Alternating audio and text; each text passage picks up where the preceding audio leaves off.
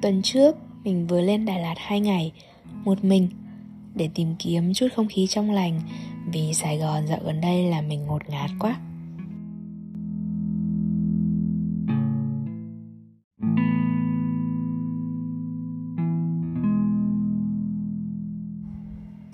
Chuyến đi này mình không có kế hoạch gì cả.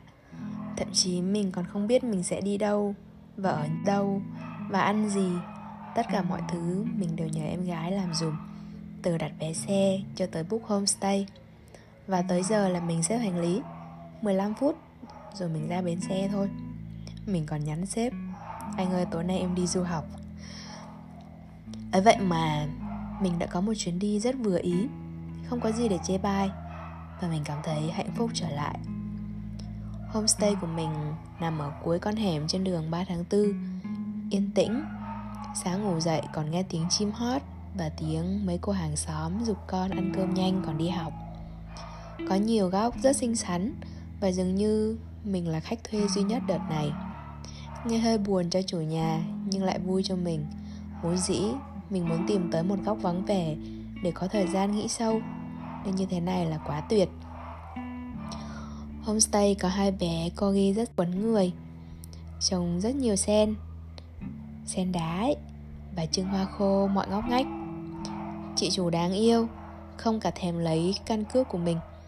Lúc mình tới khoảng sáu giờ sáng, chị bảo mình tự mở cửa vào phòng luôn đi.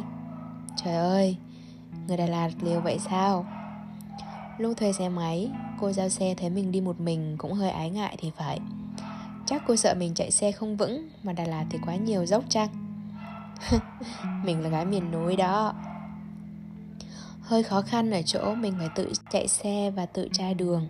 Có đi lạc mấy lần, nhưng không sao.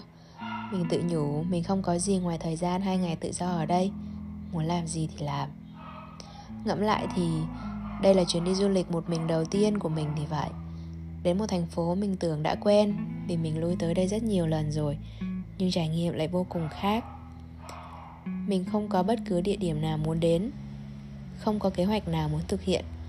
Mình chỉ biết mình rất muốn trốn lên đây thôi.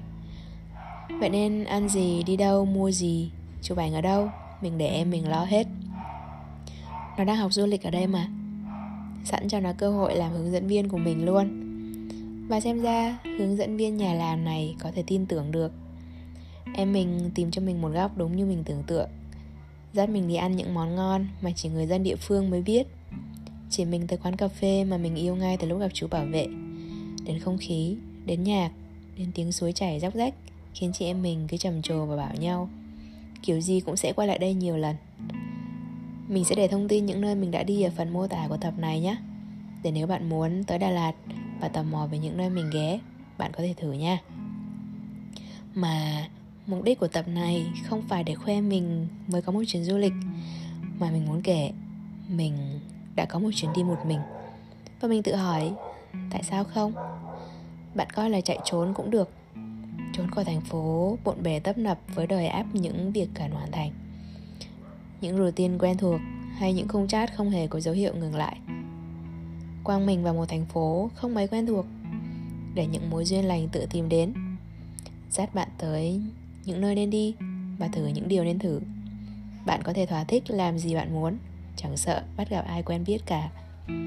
Ngắn ngủi thôi cũng được, nhưng bạn có thời gian đối thoại với chính mình, và sẽ trở lại cuộc sống bình thường kia, nhưng mạnh mẽ hơn, can đảm hơn, đong đầy trải nghiệm và nội tâm vững vàng hơn.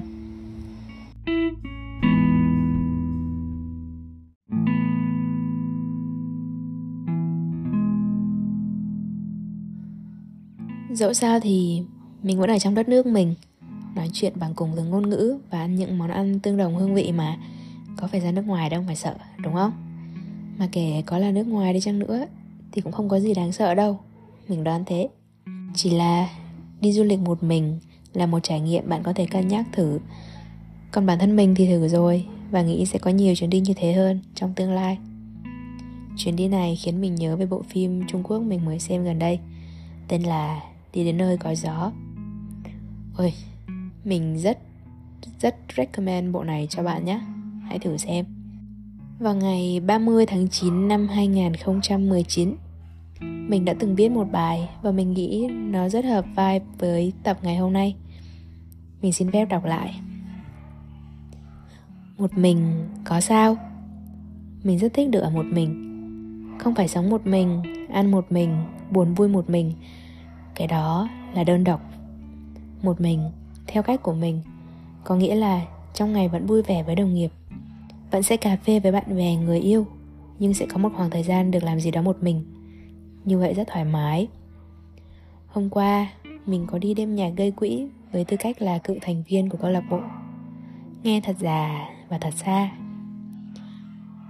Mà đi với ai thế? Một mình. Một mình á? Ừ, ta đi một mình. Bạn của mình, người hỏi câu đó có vẻ rất bất ngờ. Mình đi vào toilet, bạn ấy như vẫn nhìn theo. Và chưa hết bất ngờ, mình đoán thế. Thật đó, mình đi một mình. Trong khi mọi người đều đi theo cặp hoặc theo nhóm. Nhìn mình có vẻ lạc lõng và cô đơn. Nhưng mình hoàn toàn ổn với việc một mình đó. Nhờ vậy, mình không phải nói chuyện nhiều. Có thể chuyên tâm nghe nhạc, đắm đuối nhìn thần tượng. Mình nghe kỹ được lời bài hát. Mình thậm chí nghe được cả hơi thở mệt khi ai đó hát ba bốn bài liên tục. Mình có nhiều thời gian mường tượng ra câu chuyện trong mỗi bài hơn, lắng nghe chính mình nhiều hơn. Với mình, nó quá tuyệt. Vì bình thường hình như mình cố tình bận rộn để không làm những việc đó. Thật ra thì mình có gặp cô bạn khá đặc biệt với mình ở đó. Và vì người đáng lẽ đi cùng cố đã bay mà không kịp ngồi cạnh, nên mình được rủ lên lấp đầy chỗ trống. Có điều chúng mình có vẻ khá hiểu nhau, tôn trọng cảm xúc của nhau, nên rất ít khi lên tiếng. Chúng mình sợ mở lời sẽ chen ngang dòng suy nghĩ của đối phương, nên có vẻ như hôm đó có hai người cùng một mình thì phải. Một mình trong ngoặc kép nhé. Mình vừa có ý định một mình đi xem một bộ phim mà dạo gần đây mọi người share rất nhiều. Đáng lẽ là hôm nay luôn đấy. Nhưng vì hai chai Hoi Garden đêm qua và một chiếc bụng đói, thần kinh mình không đủ tốt để tự tin xem và cảm hết bộ phim. Mình muốn dùng hết con tim và lý trí để thưởng thức nó, nên đành delay vậy. Hy vọng không quá trễ.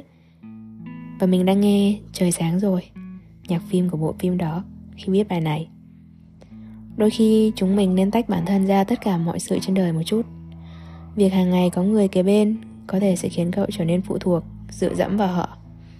Tách ra chút, vừa có thời gian cho chính mình, vừa có thời gian cho người khác, vừa biết cách trân trọng thời gian của đôi bên. Một mình, cậu ổn chứ? Hmm, tận mấy năm trước mà mình đã viết một bài nghe có vẻ trưởng thành như vậy đó. Tập này, mình muốn gửi tới đứa em cũng mới dũng cảm gửi chiếc email xin nghỉ việc sau nhiều năm gắn bó. Có lẽ mình là người hiểu rõ nhất cảm giác của em. Vì mình đã từng như thế, và em cũng biết điều đó. Mình đã từng kể. Nhưng cuối cùng, mỗi chúng ta đều có những nhiệm vụ riêng của cuộc đời mà đôi khi chúng ta phải thay đổi để thích ứng. Mình đã vượt qua được giai đoạn khó khăn ấy và biết mình muốn gì. Vì vậy mình đi tiếp. Còn em đã quá mệt mỏi, chỉ muốn dừng lại. Và mình nghĩ không ai có tư cách khuyên nhủ hay chỉ hướng gì cho em cả. Vì không ai hiểu được hoàn toàn câu chuyện của người khác. Có chăng chỉ là lắng nghe và động viên rằng em không cô đơn trên đời này. Mình tin con đường phía trước của em sẽ có nhiều điều mới mẻ, nhiều câu chuyện để kể, và nhiều thứ khiến em yêu cuộc sống này hơn. Hành trình một mình không cô đơn đâu. Nó tự do. Gửi đến bạn, đến người em mình nhắc ở trên, và đến chính mình. Cuộc sống này là do chúng mình quyết định. Và đi đâu đó một mình cũng có thể là một quyết định quan trọng thay đổi cuộc đời chúng mình. Chỉ cần bạn biết bạn không cô đơn. Cảm ơn bạn đã lắng nghe đến đây. Và hẹn gặp lại bạn ở tập tiếp theo trên kênh podcast La La Land này nhé.